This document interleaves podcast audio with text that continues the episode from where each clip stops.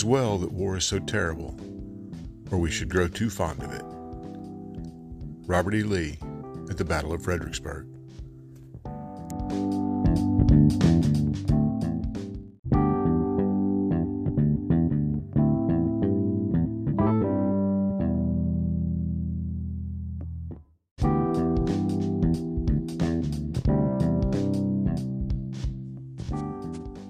Welcome to the Revisionist History Podcast, where we set the historical record straight, no matter who it might offend.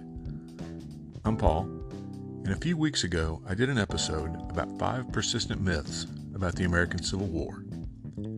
At the end of that episode, I said that there are many more myths about the bloodiest conflict in American history, and the best way to combat those myths is by knowing the true history. One of the best ways to do that is to read good books on the subject. And today, in our not quite regular Tuesday book review, I want to help you do just that by recommending the best one volume history of the Civil War ever written Battle Cry of Freedom, The Civil War Era by James McPherson. Now, when I say one volume, that doesn't mean it's a small book. My copy is the trade paperback, which is roughly the same size as a normal hardcover and it runs a hefty 909 pages. But don't let that put you off, because despite the length, it's actually a very fast read. If I have one complaint about the book, and really this is the only complaint, it's that the battle maps are not as good as I'd like, which is a problem that was also the case with Barbara Tuchman's outstanding book about the first month of World War I, The Guns of August. But this is a minor flaw in what is otherwise absolutely a masterpiece.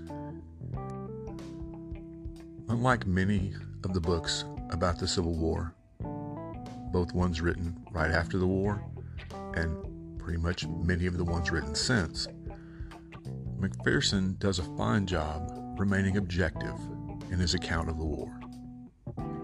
As I said, with many historians, biases toward one side or the other often creep in, even if unintentionally. That's not the case here, and that's very important if we want to avoid even unintentional revisionist history. Also, unlike many books about the Civil War, this one covers not just the major battles and the key players, both North and South, but also looks at the politics of the war, its causes, and its aftermath. Thus, the subtitle of The Civil War Era. It actually begins during the, Mexican War and carries through the end of the Civil War. His accounts of the battles themselves are gripping without going into so much minute detail that the narrative bogs down. It's critical, even 150 years later, that we grasp the truth about the Civil War, its causes, and its effects on our nation. Battle Cry of Freedom is an excellent place to start. And even if you're normally not interested in the Civil War, you will be after reading this book.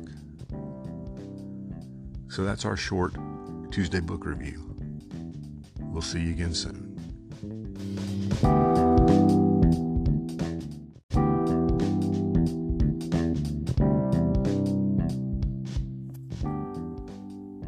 Thanks for listening to today's episode.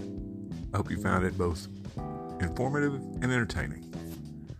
If you'd like to help us keep episodes like this coming, please consider clicking on the Support This Podcast link in the show notes. Thanks a lot.